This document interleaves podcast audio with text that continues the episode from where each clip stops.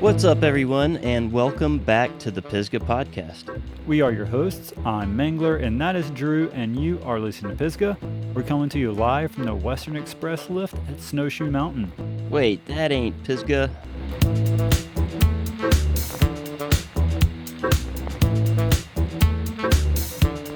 Well, some local news and updates for you guys. If you listeners, and Drew, you too, can recall back to our fourth episode with the Old Fort Ridehouse, Joe talked about expanding to have a bike shop in the Old Fort Ridehouse, and now they went and done it. Chad Schauner has opened up a shop in the Ridehouse. We've not had a chance to swing by and visit, but we will. Yeah, I can't wait to check it out. He's been a bike mechanic in the area for a while for a few different shops, and he's got a pretty good reputation. Right on. In other events, The Riveter is hosting the second annual Harvest Jam on October 2nd, so that'll be, what, this weekend? Oh yeah, sneaking up on us quick. The Windrock Winter Race League dates have been announced, October 17th, November 21st, December 12th, and January 2nd. And February 20th. Entry is free if you have a pass, and these are great events to keep you active during the off season. Whether you're planning a race season in the coming year or whether you're just trying to keep motivation up and not get soft over the winter, which is kind of easy to do. Yeah, super fun races, and you can guarantee that there's going to be some World Cup level competition out there. Yeah, so don't expect to get on those steps that easy. Yeah, you got to earn it. But, speaking of World Cup, the Snowshoe World Cup is done and dusted. It was a whirlwind week of racing in the books, and there was a lot of drama. And your predictions were not exactly on point, but, we'll say close enough. Dude, yeah, I'm gutted for Thibaut Daprela. They were his races to lose, and, he had some rough luck. That being said, Bruni, he put in the best effort, and it was well-deserved. He looked so awesome coming down through there. He knows what to do with a bike. That's saying it as simple as I possibly can. And it was the same story for the ladies' race. Vali Höll turned up the gas, and Myriam Nicole had one job, and that was to, pull it through, but luck wouldn't allow it. But they were well-fought races. Myriam, what she needed to do, she only needed to get, fourth or something, and then she, slid out on that one turn coming into the flat section. That was such a bummer. Yeah, I was gutted for her too. But you know what? I'm psyched for Vali because she is the next generation coming up through this. And, as the torches get passed from one generation to the next, it's great that they can be competitive with each other. Oh, totally. And on the cross-country side, Evie Richardson locked in the win for the women's race, and Christopher Blevins grabbed the win for the first time in quite a while, for an American winning a World Cup XC race. Indeed, and local Luca Shaw gets special shout-out for his fifth-place finish for the final round. Yeah, it was really awesome seeing all the Americans and just whoever psyched for his finish. And, of course, Papa Shaw in there in the mix. That was a proud dad moment for him right there. And, to keep it World Cup and local for this week's interview, we caught up with Nico Mullaly fresh off of his first week of rest and relaxation from the World Cup circuit. But he's still busy with a million other things going on in his life.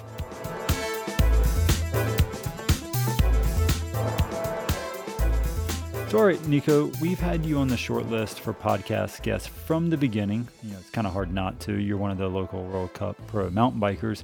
But we kind of just didn't want to do a Nico podcast that's the World Cup racer. You've got a lot of stuff going on, and you kind of do a bang-up job when you do those shows with Elliot, so that's a completely different style of show than what we've got going on, so let that be awesome, and we do our own thing. So we wanted to wait a bit and kind of see how much behind the scenes stuff we could let you stack up before we asked to bring you on the show. So here we are with a mountain of cool stuff, so let's drop in, so to speak. So first up, let's kind of talk. One of your most recent things is your raffle for bikes for kids. What's that got going on? Yeah, in 2017 and 18, I raffled off my World Champs bike, and each year we raised $25,000. And I did that through Canned Aid, which is Oscar Blues' non-for-profit. Mm-hmm. And they bought bikes for underserved kids at different elementary schools around the country. And one of them was pretty close to here. We went over to the school with 100 kids' bikes and gave them to them. And they were so stoked. Like, a lot of kids, it was the first bike that they ever had. So they were super jazzed about it. And it was just so cool to give them the bikes and see how excited they were. The past 2 years, I haven't really been able to do it. We've either had prototype frames that I wasn't allowed to give away, or just bad timing with, like, races being delayed and everything kind of being weird. So this year, I thought it'd be a good opportunity to try to do another giveaway. And I'm doing all the fundraising myself. It's a pretty easy thing to do. Like, I get given all these cool bikes and all this cool gear, and they normally do it special for a race anyway. I had a special bike for Snowshoe, being a home World Cup, and I thought it'd be cool. Like, I've got a couple Worlds bikes in my basement collecting dust, and they're cool to have, but at a certain point, it's like you only have so many old race bikes. And I thought it'd be cooler to try to pass it forward and use it to raise money for a good cause. So I am raffling off the bike, kind of to get around. There's a lot of laws with gambling and stuff. So that's weird. Yeah, I mean, I get it. Like, some people might take advantage of something like that. But instead of selling raffle tickets, I'm selling posters. You can go on nikamullaly.com. It's a Shopify site that you can just buy a poster if you don't really want a poster. I mean, that's the way that we have to do it. But if you don't want a poster, you can just donate, and that'll give you a chance to win the bike. And all the money that is raised, we're going to buy a fleet of higher-end kids' bikes that we keep at Kanuga and hopefully some other participating bike parks.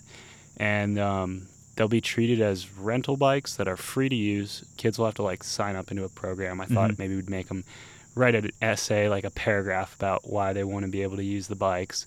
And I'll include them all, but just try to make them have to do something to get into it. Maybe for every 5-10 days they use a bike, they have to spend an hour learning how to do basic maintenance on it, doing basic maintenance on the trails, kind of just teaching them how to be good mountain bikers, good members of the community. And hopefully it just creates a situation where, like, the cost of a bike isn't the prohibiting factor. If somebody wants to ride, if they genuinely want to get involved with the sport, there's a way that they can do it. They just have to show interest. Yeah. And yeah, I think it's cool. It makes sense to me to do something like that. So I'm happy to be able to give my bike away to create the opportunity. Yeah, and that's one thing that, you know, you'll see where, like, a school wins a fleet of bikes, or, you know, bikes are just given out to kids in a community or something, and they may not get the maintenance that they require, or, you know, the kid doesn't understand much about the bike. This is a completely different way of introducing the kids to the bike, what it takes to maintain a bike, and a nice bike at that. And it kind of opens their minds up to, hey, this is a good bike, and this is what you can do with a bike like this. Yeah, for sure. And like you said, you can have tons of good ideas. Sometimes it's the execution that falls a little short, but we've got a good program set up with our rental fleet at Kanuga, and other bike parks have similar stuff. I'm hoping to do it at Windrock, Snowshoe, maybe some other bike parks around. And yeah, if we can just give an opportunity where the kids have a chance to ride real mountain bikes. And I mean, it's so fun the first time you get to ride one of those, and hopefully that gets them hooked and gives them the chance to really get into something that I think is pretty cool. So, I mean, I think that's, like, one thing that you can do to leave a legacy behind is, like, stuff that you enjoy and you think is cool, give other people an opportunity to experience the same things that you like. So hopefully this is a good opportunity for me to do something like that. Yeah, absolutely. And you said some things. I like to touch back on this a second ago. You said it's pretty easy to do. Someone in your caliber that's a professional bike rider with lots of good connections, it's easy to make stuff like this happen. So it's awesome to see you making it happen here and hopefully other places as well. Yeah, and hopefully it encourages other people to do the same thing. Like, I know some other mountain bikers, biker Braden Bringhurst. He's a pretty popular guy out in Utah, and he's doing similar stuff. They saw him raffle off some bikes and give all the money back to his local trails. So, I mean, as pro riders, we get given so much cool stuff. Like, I don't mean to brag, but, like, there's so many, like, custom race kits and even just, like, giving away jerseys and, like, just I've got so much stuff just sitting here that I get given as it's marketing for the brands that sponsor me to get cool stuff to go use and show in the race and show people that I'm using this product. So instead of when it's run its course and I'm done using it, like if I can use it to raise money and just give it away, like it's way better than it's sitting around. So it just takes a little bit of admin to like make it all happen and line it up and get it done correctly. But I could be doing other stuff with my time, but I feel like doing that stuff is a good use of it. Yeah, it's much better than having a secret eBay account where you're just selling that stuff off for yourself. Yeah. So that's kind of where we are now. So let's back this up a little bit. What originally brought you to Western North Carolina? Yeah, I grew up in Pennsylvania, outside of Philadelphia. Growing up in the Northeast was a great spot to get into downhill racing. Where we were based was pretty close to going to a lot of races in the Northeast. Almost every ski resort had a bike park or a downhill race, so we could race almost every weekend up there, going north or south from PA. So it was a good spot growing up. We had a local hill that we could shuttle at, Mount Penn. That was, I could see it from my house, only 15 minutes away. Wasn't the best trails, but there was a paved road that went to the top. There was like a public park, so we could shuttle it really easy and just had a cool spot to ride. Living there, like the winters were harsh. It would get too cold to be able to ride all year, often snow or freezing rain, just kind of not the best weather. Yeah. So I would come down here during the winters. I was good friends with Chris Herndon. He was kind of a big inspiration for me, being like the fastest guy from the East Coast. He had gone to World Champs numerous years and was racing a couple of World Cups and was national champion. So he invited me to come and train with him down here a little bit when I was a junior, and I stayed with him and showed me around the trails in this area, and I was hooked. It was such a good spot to ride regardless of the time of year that I would come as often as I could. And like when I was in high school, I'd come over our winter break, and then when I was done with high school, I came for pretty much the whole winter, and then a year or two after that just stayed here full time. So I've been living here since 2013, and consider this place home now. Like I go back to Pennsylvania during the holidays and stuff, but North Carolina definitely feels a lot more like home to me. Well, you've kind of dragged some of your family down here too, right? Yeah, so my brother, he lives in Knoxville, but he's close by, and my mom lives in Hendersonville now. She lived with me for a while when I moved down here, and also just loved the area, and she works in Brevard and lives in Hendersonville, so it's cool to have family close by or around here now. And my dad and I have a younger brother who's 15 and is really into downhill racing, and they still live up in PA, but they come down and visit all the time. And my little brother stays with me for weeks in the summer between races and stuff. And yeah, it's cool to have such a good connection. And I mean, living in a place that's so good for mountain biking, you get to see a lot of friends. They always want to come and hang out and stay. So definitely fortunate to be in this area. Got to share it with everybody, man. Yeah, I mean, I don't know. I don't mind people coming in to ride. I guess I'm not from here, so I can't complain when there's a bunch of people on our trails. But if you love mountain biking and you're a core rider, I think you're welcome to come here and just be a good ambassador of the sport. And I think people are welcome to come if they're going to ride like that. Yeah, absolutely. So if my memory serves me right, from early on, you kind of had your hands in the project working with Bailey Mountain Bike Park when it got started, RIP. And then it was like a little bit later, and you're popping up over at Windrock. So talk to me about kind of how that stuff got started. Yeah, it was super inspiring when they put the effort into building Bailey. It was something that we really needed in the area. And I built a couple trails out there. Some of the Downhill Southeast races, the first ones we had, we organized out there, and it was just cool to have a spot in the Asheville area for downhill. That's kind of like the one thing as a pro downhill racer living in Brevard that we're kind of lacking is a spot to ride a downhill bike and shuttle and real downhill tracks in this area. Like the trail riding's amazing, and honestly, I'm a pro downhill rider, but I trail ride more than I downhill ride.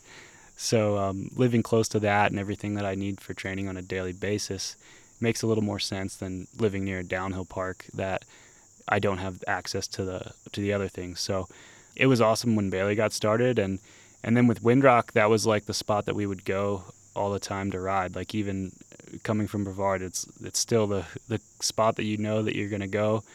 And no matter what day it is, you can ride, and the trails are going to be rough and good practice for downhill racing. And you just know what you're going to get when you're going to go to Windrock.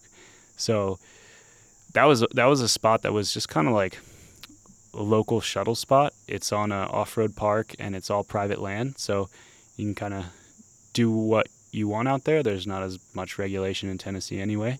But the owners of the property were excited to have mountain bikers coming, and if you wanted to build a new trail, like, you just asked and you could go for it. So it was a good spot for that. And I was just going out there and training a bunch, just using it as a place to ride all off season. The weather's also a little bit more mild out there than it is up in the mountains here in North Carolina. So on the colder days through the winter, it's just doesn't freeze and maybe a little bit better for riding. But I was riding out there a ton, and the owners of the property were like, man, it's cool that you're coming out here so much. How can we get more mountain bikers? And I was like, well, there's not that many people that are going to come here, build their own trail, and then shuttle themselves and pay you money to do all that. Like, if you want more mountain bikers to come, you need to make it easier for them. There needs to be a reliable shuttle that operates on a regular basis, and the trails need to be at least marked and maintained.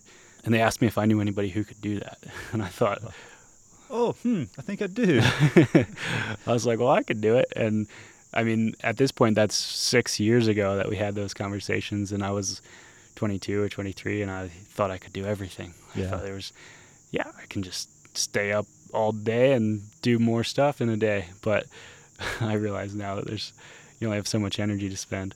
But yeah, I was excited about that. I was like, I love riding here. If we can create an opportunity where other people can ride here too, and that helps to pay for making it better and better, then it's just going to make it like a better spot for me to ride, and cool that other people can enjoy it. So yeah, we built that spot, and it's Windrock's a unique thing. It's like no other bike park. It's very core. It's very authentic. It's focused on the trails, and it's for real mountain bikers. Like, there's not a lot of easy stuff out there, and it has that reputation. So people that come there, they kind of know what they're getting into. You know what you're biting off when you go into that one. Yeah, and for me and the other guys in the region, Luca, Dakota, Chris Grice, like, to have a spot that's like, the tracks at Windrock are just like what we ride at the World Cups.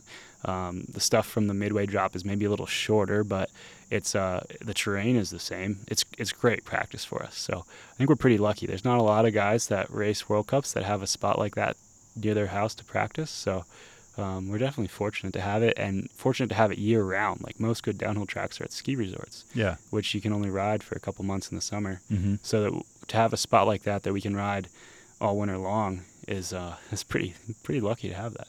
Yeah, and I'm sure a lot of people are thinking, like, they look up Windrock on Google, and they're like, these guys are, like, hyping this spot up, and it's in the middle of Tennessee? Like, what mountain is out there that's big enough to do a downhill run on? And I thought the same. I mean, growing up in Pennsylvania, I didn't really think that Tennessee was a mountainous state and that they would have much terrain to ride. But if you go to Windrock, the windmill drop is 2,200 feet.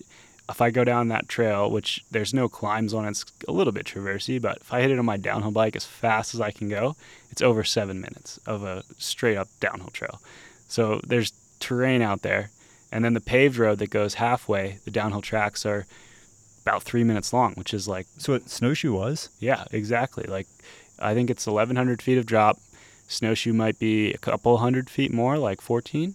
The trails at Windrock are relentless. They're steep. There's no flat sections. They're great practice for what we need to do to go race in Europe. And I think the general bike park in America is a little bit more groomed and easy. And honestly, like, that was something that was unique 10 years ago, to have these groomed flow trails, but now everywhere has it. And to have a place that's kind of the opposite, that's focused on their single track and natural and raw trails, is unique. And there's not a lot of bike parks that are like that.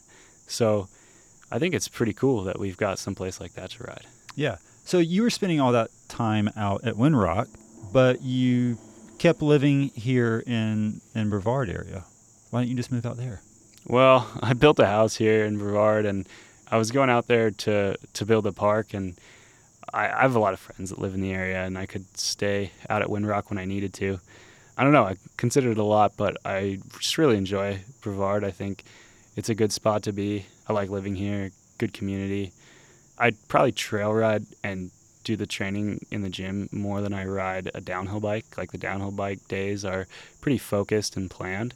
So to have the things that I need to do as an athlete on a regular basis here, it kind of makes more sense. And then when it comes close to the season, I'm riding downhill more, I can go over and ride at Windrock, and rather just drive over there for the few days that I need it rather than live there all the time and drive over here to trail ride all the time. So good point. I like that idea. You got Windrock started and your focus on your downhill career and everything, but then in the background, Kanuga sneaks up on all of us, kind of. You had that going on there for a little bit, kind of on the down low. Yeah, we had been in conversations with them. One of my good friends, Dave Lamond, he's actually helped me out a ton. He's a doctor, and any kind of questions I have, like I'm a downhill rider, I'm always getting injured, whether it's a big injury or a small injury. Mm-hmm. And I met Dave through riding here and living in the area, and he's helped me out with stuff like that pretty much since I've been living here. So he lives bordering the Kanuga property. Kanuga is a summer camp and conference center. I mean, they have hiking trails. They had stuff over on their property. It's pretty nice forest. Mm-hmm. And he would kind of poach some of their trails that they weren't used very often. So he would, he knew the area. He knew their trail network pretty well. And he would kind of, like, the line between his property and theirs was kind of gray. He would go over there and just explore their land, and knew the guys pretty well. And they wanted some bike trails. So they asked him about it, and he put me in touch with them. We had a meeting about it, and I told him, I was like, I'm not a trail builder. I've built this other bike park before. I kind of know what trail building costs and what the going rate is for some of this stuff, and just gave him like an outline of it. And they were like, okay, cool, consider that. They run most of their business off of donations. Okay. They're religious-based summer camp, and they get a lot of money donated to run their program. So they had asked Dave to donate the trails, and at first he was like, I don't know if I can really do that, like it would be awesome to have this in my backyard, but I don't know if I can donate the trails. And I was like, well, you should tell him that you'll donate them if you can open the park to the public as well, so then they get the trails that they wanted for their use, and then we can have a public bike park there and recoup some of the funds to build it. And so he proposed that, and they ended up being excited about it, and we were able to work out a deal. It took a little while, like I think it was like 2 years of just talking about it, until it really happened. But it kind of came about at the perfect time when a lot of our races got canceled at the beginning of last year due to COVID, and I had more time at home than I normally do. Mm-hmm. And that was like right when we signed the deal to build the bike park at Kanuga. So I had laid out almost all the trails there over the winter, and we were going to have some guys coming and helping us build it. I wasn't planning to do much of the construction, but I was kind of doing the layout and what I thought would work best for a pedal access bike park. And then as the races were canceled, I had nothing else to do. So I built a lot of the trails myself as well. Yeah. And I had a blast doing it. It's mm-hmm. like super fun to see your vision come through and lay a trail out and be able to go out there every day and work on it. So yeah. I had a blast doing that. And it just kind of came about at the right time. Mm-hmm. And then when... like, we were able to build it super quick. I think we started, like, April 1st and opened in July. So it was, like, 3 months to build it. That's impressive. Yeah, well, we didn't really have the normal hoops to jump through mm-hmm. when you build a new trail. We kind of just got permission to do it, and we're able to just every day charge forward. And we didn't have to build them all necessarily the same standard as well. Like, every trail is different, and one of the cool things was being able to build more single track stuff, more raw trails, not having to make everything to the sustainability that you would in a place that received no maintenance, because a big part of our plan was to have maintenance ongoing on a daily basis. It's a bike park, it's fairly compact. We have 3 trail builders full-time working on the trails. So we could make stuff that you wouldn't be able to make in a place that was harder to access to do maintenance, and a place that you weren't planning to do daily maintenance. So we could build jumps and berm trails and some single track stuff that was steeper and be able to go through and just kind of tune it up as it was wearing in. Mm-hmm. And I think that was cool. Like it gave it a feel of like a more bike specific trail, a trail that was designed for going fast and having fun on your mountain bike, mm-hmm. not a trail that needs to last 10 years without being touched. Yeah. So it's kind of just a different thing. And honestly, we were super lucky to have the terrain and the soil that we had at Kanuga. Like the forest was pretty open where we didn't have to really cut down any trees. We could plan all the trails efficiently around all that stuff. And the dirt is perfect. It's like a sandy clay mix. There's some big rocks out there that make cool features, but there's not a bunch of small rocks in the dirt that you want to use to build a jump. So all those things just made it like easy to do a good job making cool trails. And you guys are, almost like a year and a couple of months into opening now. So how's the park been since it's, you've got a solid year plus in. So how are things going? They're going really well, like much better than I would have expected. I kind of thought it was an experiment, like a bike park that you have to pay to use that doesn't have a lift. I didn't know if anybody would be really into that, but it turned out that tons of people are into it. I think it appeals to the type of bikes that people around here have. Mm-hmm. And the trails being maintained and in great shape has been worth the fee to ride it. So people are stoked to pay a little bit of money for trails that are getting worked on every day of the week, and they know are going to be maintained and are directional. They can go fast on and have features that you may not find at other places around here. Yeah. So I think it also was a big benefit that last summer when we opened was a time when a lot of other things were shut down. People were off of work.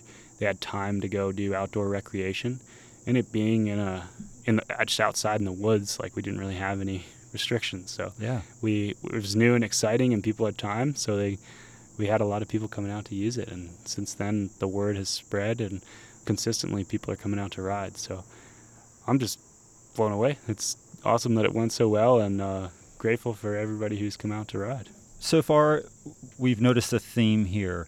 First, you're getting kids on bikes, which is awesome. And then second, you've pretty much got like 3 bike trail zones under your belt. So obviously you like getting people on bikes, and you like giving those people rad places to ride. And then also, you guys started doing the Downhill Southeast Series. So a third thing, you gave people an activity to get psyched on and do. So you added that to your list of things. So what was that like getting started? Yeah, actually the series was the first thing I started. The first year of that was in 2016.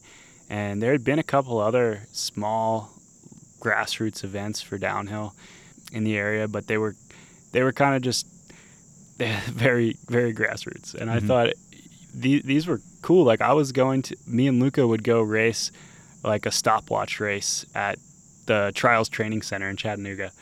And the track was good. Like it was worth us going and racing each other and trying to do a preseason race here close by without having to fly to New Zealand to do it. So I thought it would be cool if we made this a little bit more official. Had races that were just a little bit more organized and gave us a chance to do quality preseason races, but still not have to travel and utilize all the cool terrain. And this region has, like I said, like mild climate, so we could do that stuff early. We were usually starting our World Cup season in April or May, and we could do a couple races. Back then, the idea was to do them all before that and use them as like a preseason warm-up before we went off and raced. So really, I wanted to do it just to have cool races to do. There wasn't really a lot going on in the Southeast for downhill race-wise, and I thought, why not? Like, we have such good terrain. We've got places to do it. Like, it just took someone to kind of put all the pieces together and make it happen. So I remember the first race we did, I was so stoked to see the pre-registration go over 100 riders. I was like, wow, 100 people want to do my race. Like, this is so cool. That's awesome. And then this year is the 6th year for it, and all the races had more than 350 riders. And whoa. Snowshoe had over 400. We had a ton of little kids that were really into it. Like, we have a bunch of kids categories. I think beginner 13 to 15, there was like 55 kids in every race. So wow. Awesome to see that. And for downhill, like I love downhill, which is why we started doing the series. We probably could have done a series for enduro or a more popular discipline, but to do it for downhill and see it grow so much and see all these new faces coming out to race and enjoying it, like it's like I said, it's like the stuff I like to do. I want to give people the chance to experience why I like it and why I like to do those things and why it's fun. So yeah, it's awesome to see people enjoying it the same way I do. Yeah. And you guys have also started including in some venues the cross country portion of XC Southeast. Yeah. This spring we put on a couple cross country races. We had one at Kanuga and one at Baker Creek in Knoxville. And just trying to like experiment with other stuff, see what the interest level is. Mm-hmm. We've done a few enduro races in the past as well. It's easier for me to do downhill because I know it so well, and yeah. I know exactly what you would want from a good downhill race. With the other disciplines, I try to lean on some people for advice that know better. But yeah, just trying to figure it out and see like what other cool things we can do to just create some buzz about mountain biking. Like if it just made a couple people come out and have a great time and feel like they wanted to get more involved with riding, then I think it did what I was looking for. Absolutely. It definitely did that. So we've talked about what you've kind of been doing, some might say behind the scenes, but you know, you're a World Cup racer. That's what you're mostly known for. So let's back that up again. When was your first World Cup season? So you have to be 17 to race the World Cup. Mm-hmm. And I was lucky enough to sign to a factory team my first year. I had some good results when I was 16. I went to Crankworks and did pretty well. Try to just get my name out there to try to get support. It's much easier to go to a European World Cup with good team support than it is to go by yourself. So oh, yeah. I was trying to get my name out and get on a team, and I rode for the Trek World Racing team for the first 5 years. And so, yeah, first one was when I was 17 and as a junior, and I had, good support going racing. So I was pretty fortunate for that. And what was that like? Was it what you thought it would be, like going into like the big leagues like that? I think so. I think I had like a good idea of what I was looking for. We had a couple of World Cups that were kind of close to where I was living. Like we had Mont-Sainte-Anne and Bromont in Quebec, which is a 10-hour drive from Pennsylvania. And when I was 16, I went up there, and they still have the need for forerunners, which are like number plate A, B, C, people that kind of go to clear the course before the race. And I'd like written to the organizers of those venues and asked like, hey, I'm 16, I'm not old enough. Can I be one of these course clears for you guys at your races? And had like tried to email him a ton to get this done, and luckily was able to do it. So I was able to ride before I was old enough to race at those two World Cups. And you're supposed to just like ride slowly down the course, make sure it's clear. And I had a stopwatch on my handlebars, and I was trying to do as fast of a time as I could to see what place I would get in the race.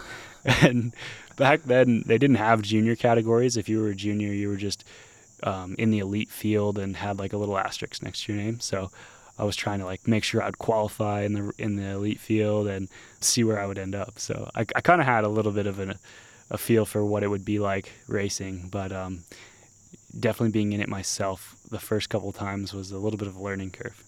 How did you stack up when you did your self-timing on those races? I qualified, but I was like mid-pack. And okay. I think I was faster at Bromont, because Bromont was a pretty short course. I think it was only like 2.5 minutes, but St. Anne is like notoriously one of the longest courses. It's like 5 minutes long.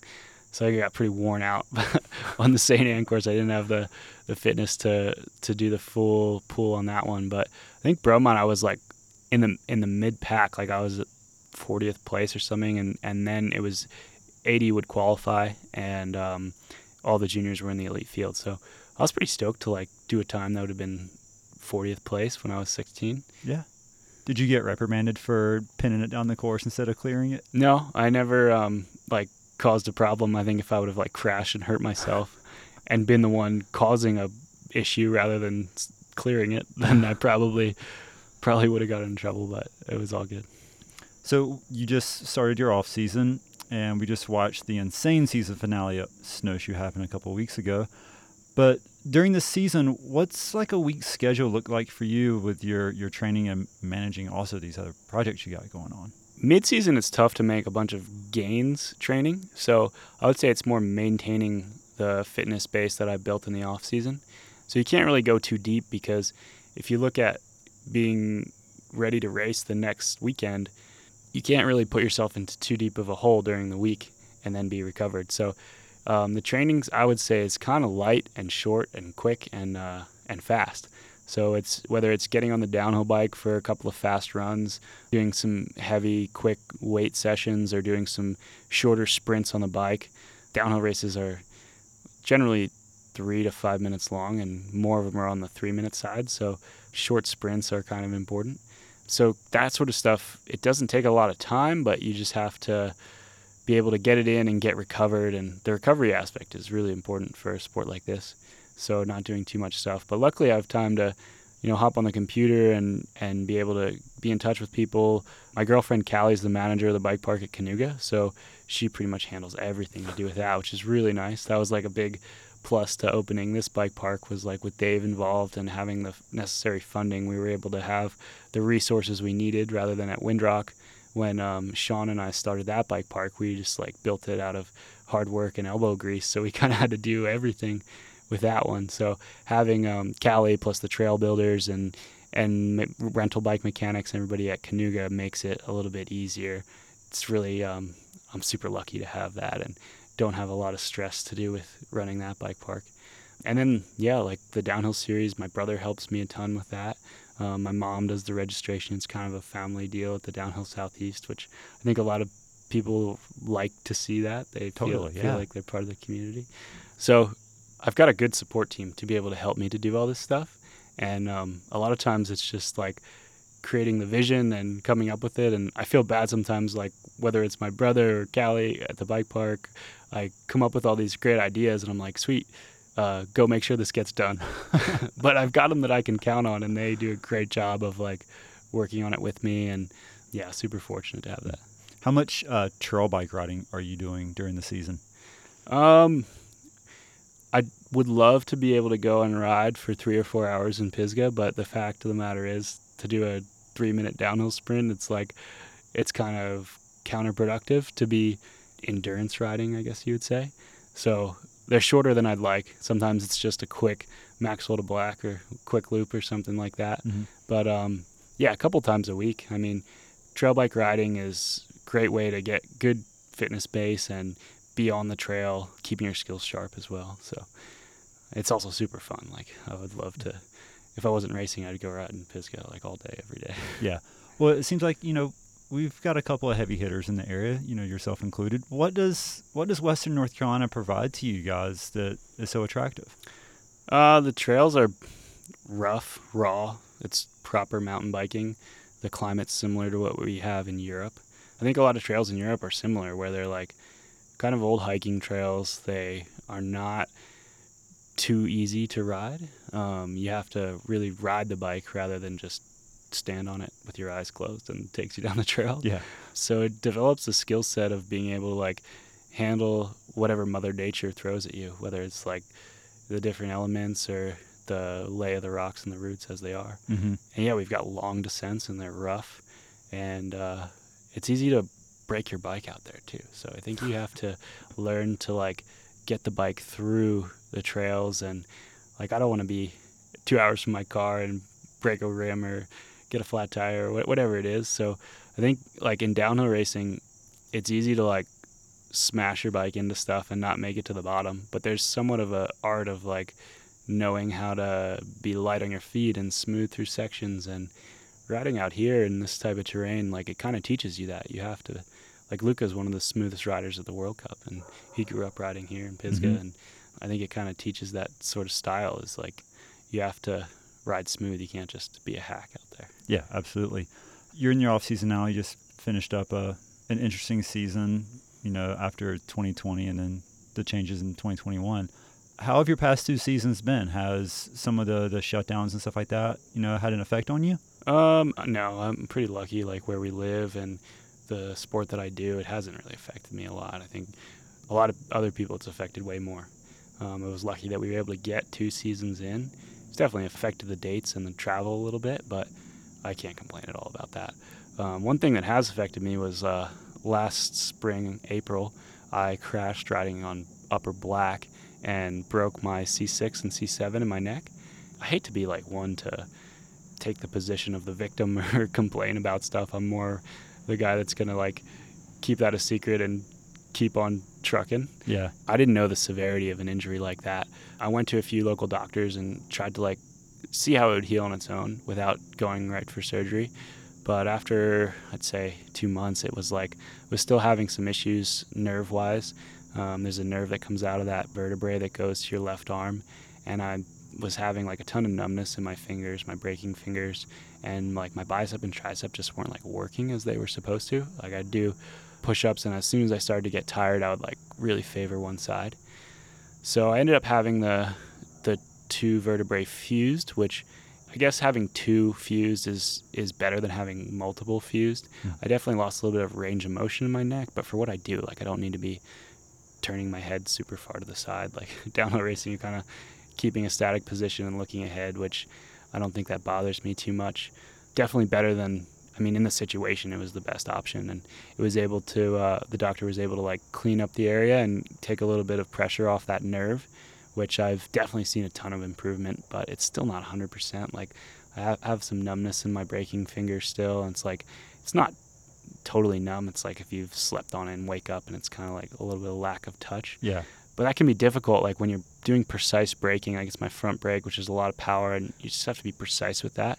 It's hard to gauge that. It is, and it's tough to like come into a section and brake super late, and like the guys I'm racing against are so fast and taking so many risks that having just even a little bit of lack of sensitivity there has given me some trouble. So that's been something that I've been trying to overcome. It gets better, like even now, it's a year and a half later, like it's still seeing improvement, but a nerve is, it's weird. It's like I've a broken bone or anything like that, I've always known that it was going to heal. Like time goes by, it's going to be better. But something like this is like much less linear of a healing process. It's kind of just a little bit more of a gray area there. So that gave me more trouble than anything over the past two seasons. Okay. Travel isn't the same as it used to be. Travel's a much huger hassle now. So how has traveling this year been for the races? Yeah, honestly, it wasn't as bad as I expected. Okay. And not as bad as people say it is. I was able to go everywhere I wanted to. You have to get tested a lot at the events, like everyone does. Some of the events was more strict than others with like 48-hour testing, so you had to get tested multiple times. But almost all of them you had to get tested to get on a flight or to get into a country, mm-hmm. or to get your accreditation and credentials at each event.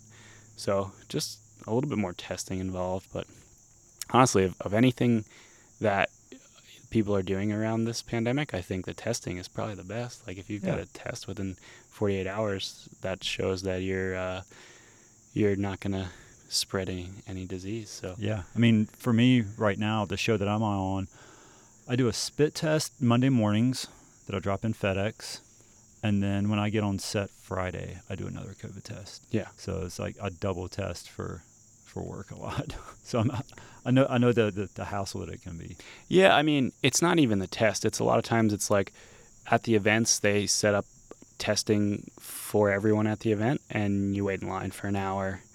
It's just like another thing to do. Yeah. But it is what it is. Like, we want to go race and we want to be able to do the things that we like.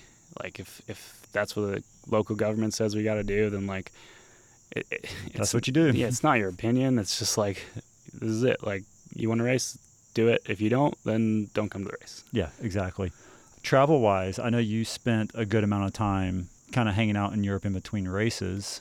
How was that? It was great, honestly. Like, it added up to be a lot of time away from home, but I mean, if I can't complain that I was in the Alps mountain biking between work, you know, like if I wasn't getting paid to go to the races and it was my job, I would probably be saving up to go to a holiday someplace cool to mountain bike. So being able to stay over there, like we had a week in Innsbruck earlier in the summer. We had another week in Morzine in France and riding the Porte de Soleil. And then this fall we had a week in Morzine as well. So having like those off weeks in pretty cool places that you can go ride is awesome. I mean, like I said, I'd plan a trip to Morzine if I was just a recreational mountain biker. So to have to stay over there and do it is like, it's pretty, darn good. Yeah, it's a pretty good opportunity. Yeah, so you're able to ride a good bit in between races and have some fun. Yeah, I'd say so. Like I was saying, you're not going to train super hard and go really deep with any sort of weightlifting or hard cardio training. So sometimes just staying sharp on the bike and having a little bit of fun. Mm-hmm. Like a downhill race is very skill-based and very mental. So feeling good on the bike and having the chance to ride some cool trails and have fun, that could be the best thing to do. So it's cool to go to those places and be able to do that. Doesn't sound like the worst thing. So how rad was it coming back to the States and having the ender for the season be a double header at Snowshoe? Oh, it was amazing.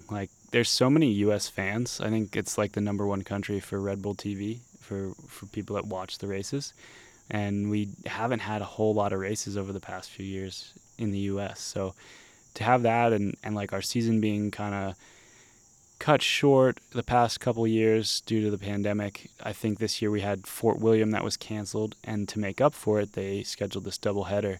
So to have that at Snowshoe in the U.S., in the Southeast, was super cool. And I have to give a lot of props to the Snowshoe Mountain crew, because putting on a World Cup is not an easy thing to do. And it requires a big commitment, and it might not make perfect sense of all the things you could do at your resort financially. You have to have a passion for mountain biking. You could probably have a summer concert and maybe argue that it makes more money than a World Cup.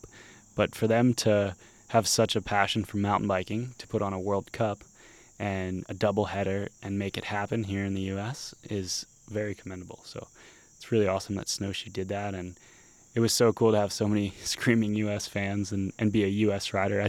I think American fans are worth 4 times a European fan just because they yell so loud. It was awesome to have. That's awesome. So for some of you East Coast riders, did it kind of feel like a home course? A little bit. We've had national series races and national championship races at Snowshoe almost every year for the past 10 years. So we've raced that lower hairball rock section a ton of times. It definitely cut in differently and was faster for the World Cup. I think we had a little bit of an advantage coming from the Southeast racing at Snowshoe. Mm-hmm. But I think it was cool because a lot of people, locals that I know, have raced that track before, whether it was at a Downhill Southeast race or one of the nationals. So they could watch it on TV and see what the guys were doing and understand how they felt when they rode that. Yeah. And when you see it on a track you've never seen before in Europe, the camera doesn't do it justice how steep or how much detail there is and how many rocks and edges there are and how complex the course is. But for people who have ridden it, I think it was really cool to see the best pros in the world riding it, and it can make it a little bit more relatable and make it a little bit more understandable how fast those guys were going. Yeah. So that was pretty cool. Which course did you like better? The second course I thought was better. It used the full lower hairball section, and the first course used what's considered the wild zone, which is that steep section underneath the chairlift. Mm-hmm. And that to me is not really the direction that I like to see the races going. It's definitely a hard section for racing because the braking is really crucial and it's steep, but it's 20 feet wide, it's smooth, and you just pretty much skid down a straightaway. Okay. So it's like a different, it's definitely, it takes a skill to go faster than other riders and separate yourself in a section like that. But I preferred the second course, which used more single track rock gardens. Mm-hmm. It was more technical. It was chunky and kind of awkward. You had to work the bike to get through it. And I guess it suits me better as well, which is why I like it. But that's what I would like to see more of in this sport. This really high-speed, wide, almost looks like a washed-out four-wheel drive road type of trails. That's, to me, far from a mountain bike trail. Agreed. So, like I said, it takes a skill to ride that and to separate yourself on that type of terrain. It's difficult, but I'd like to see more, technical, rough mountain bike trails. Right on. How do you think the foreigners enjoyed the course? They all liked it, and they loved the venue, and being in the U.S., I think, is a special thing. It's funny to me to hear how many of them complain about jet lag when we have to go every weekend to race in Europe. Yeah, and real. On a normal season, it'd be 5 trips to Europe, and I've gotten pretty used to it by now, but they were all there. Like, I think they got there 10 days in advance, and they were all complaining about the jet lag still. I was like, we deal with this coming from the U.S. every weekend. Yeah. So it was kind of funny. But they love the course. It's generally flatter. Like, anybody who's ridden Snowshoe, it's a pretty long run for how much drop there is. So there's naturally going to be some flat sections. European World Cups are just steep and relentless. So it was a flatter average gradient. But I think over the course of a long race series, having some variety is a good thing. Oh, absolutely. Like, if they're all steep and dragging brakes and rooty, then that's going to suit one type of rider. But Snowshoe being rocky and flatter and requiring a different skill set, I think was pretty cool. All right. For next year's schedule, currently there's a Snowshoe race in July and then a Mont-Sainte-Anne. So that sounds like a fun stack of races. Are you pretty excited for that? Absolutely. St. Anne's one of the best tracks on the circuit. And Canada has been tough with all this stuff the past 2 years, so we haven't got to race there since 2019. So I'm stoked to go back to that race. And, having Snowshoe, I've heard they signed a 3-year deal, so they'll be on the schedule for the next couple years. Yeah, that's awesome to see. The more races in North America, I'd say the better. Yeah, especially helps you with jet lag. If I lived in France or Switzerland or Austria, I could drive to every race closer than I could drive to a Downhill Southeast race. So for those guys, it's like, it's somewhat easy to race the World Cup if they were all 6 hours from my house. But it's cool that there's more in the U.S. I'd like to see, it's a World Cup, so it's cool to see more of a balance. Yeah. Covered a lot of stuff here. What else do you have up your sleeve? You know, you're always doing some cool stuff. So what's next for Nico? Well, it's the off season, so we're 1 week into it. I took a pretty good chill week after Snowshoe. That was with a doubleheader, 6 days of riding. Mm-hmm. That rough track going through Lower Hairball at mock speed, 6 days in a row, added up. You're still shaking your hands out a little bit. So I was glad to take a pretty chill week last week, but I'm trying to put together a program for myself for next year to go racing. So I've been working on that, and just going to try to make improvements. There's nothing quite like going and racing the very best guys in the world.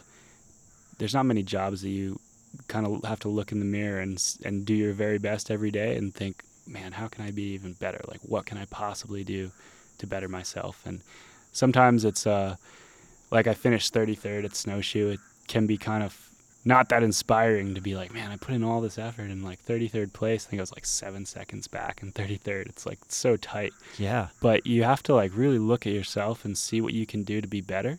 And I think I've ridden better than I ever have. Everyone else is too. And the times are tight as ever. And there's so many guys on every second, but to have to really look into yourself and find more is, it's something that can be frustrating, but rises everyone. Yeah. And it drives you for sure. Having a sport like that is pretty cool. So this off season, there's a lot that I can do to improve. It's going to be fun to try to put all those pieces in place with my training, my equipment, and try to put everything I need to do even better next year. Yeah, big focus on that. Probably build some new trails at Kanuga. I like the sound of that. Yeah, Windrock too. And okay. Then the race series with Downhill Southeast, we're looking at having, we've always had 4 or 5. We're going to try to have 6 next year. Keep them growing. Try to make it really fun for those beginners that are coming out and racing. So when they want to decide what they're going to do on the weekend, Downhill's at the top of the list. Make sure it was a fun experience for them. But yeah, just kind of refine. I guess I'm not going to do anything new and different in the next year or two, but just refine the process of what I've been doing. Awesome. Well, sweet. So to kind of wrap things up, where is the best place people can kind of keep up with what you're doing, social media-wise? Yeah, I've got an Instagram account, Nico Mullaly. You can follow me there. My brother and I recently started making some YouTube videos more over the lockdown last year. We weren't racing, so we made a bunch of videos last summer and have been keeping it going this year. A big part of what I'm going to try to work on for next year is going to be doing more media at the races and kind of giving people a behind-the-scenes look of what it's like to be a World Cup rider and some of the technical aspects that go into racing and bike setup, and I enjoy that sort of stuff. So we're going to try to give people a look at that through the YouTube stuff. So I'm Nico Mullaly on YouTube as well. You can give that a follow or just check the videos. I'll be posting links to them. So those are probably the two best ways to keep track. Those sound like two great ways to keep track. Dude, awesome. Thanks so much for your time, and see you in the woods soon. Yeah, sounds good. Thank you.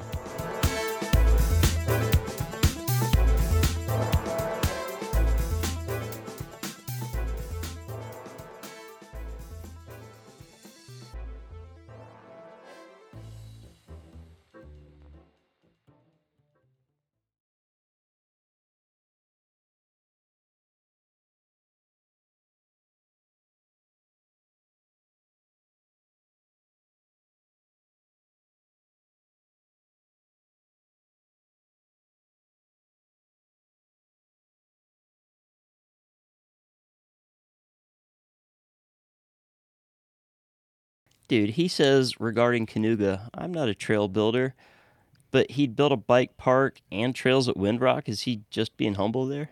Yeah, I mean, that's just how he is, it seems like.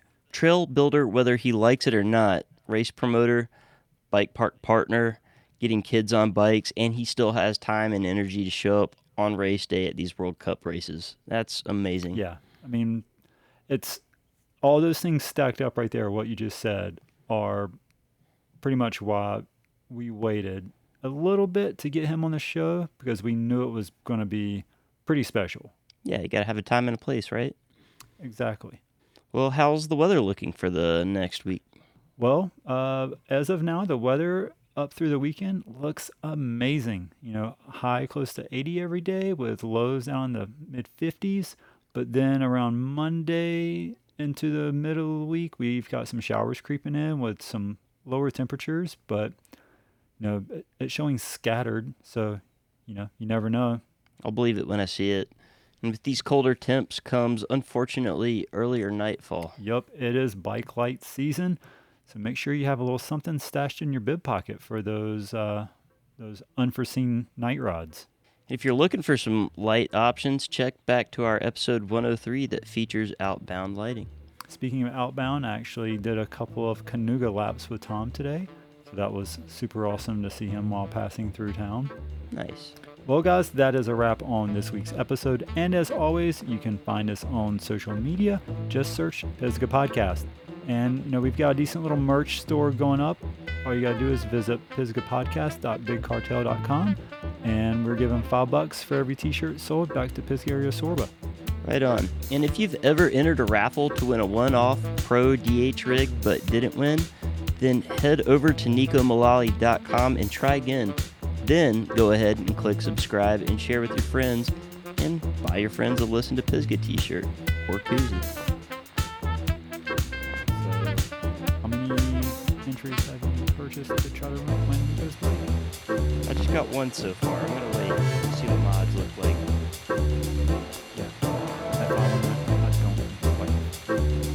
Yeah, it's going to be too big for me, too, but you know what is really cool is blue on the front.